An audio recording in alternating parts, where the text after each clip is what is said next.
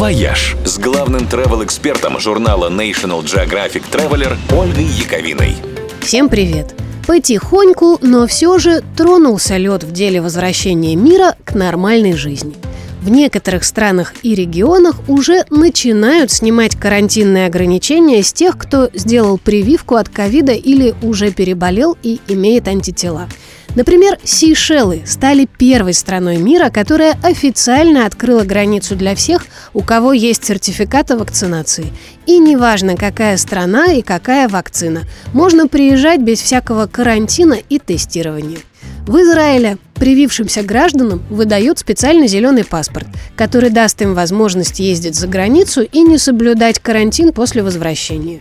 У нас в России первые ковидные паспорта тоже уже появились в двух регионах.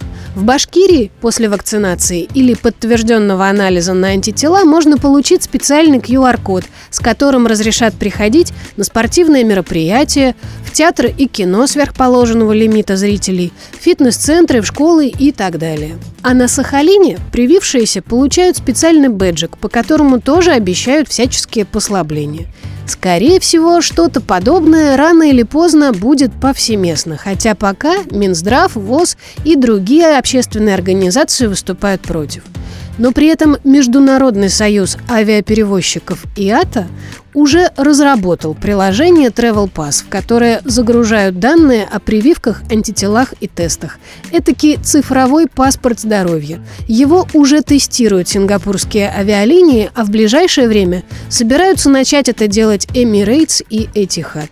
Тоже, конечно, спорный проект, но он может вернуть нам возможность снова свободно путешествовать а уже очень-очень хочется.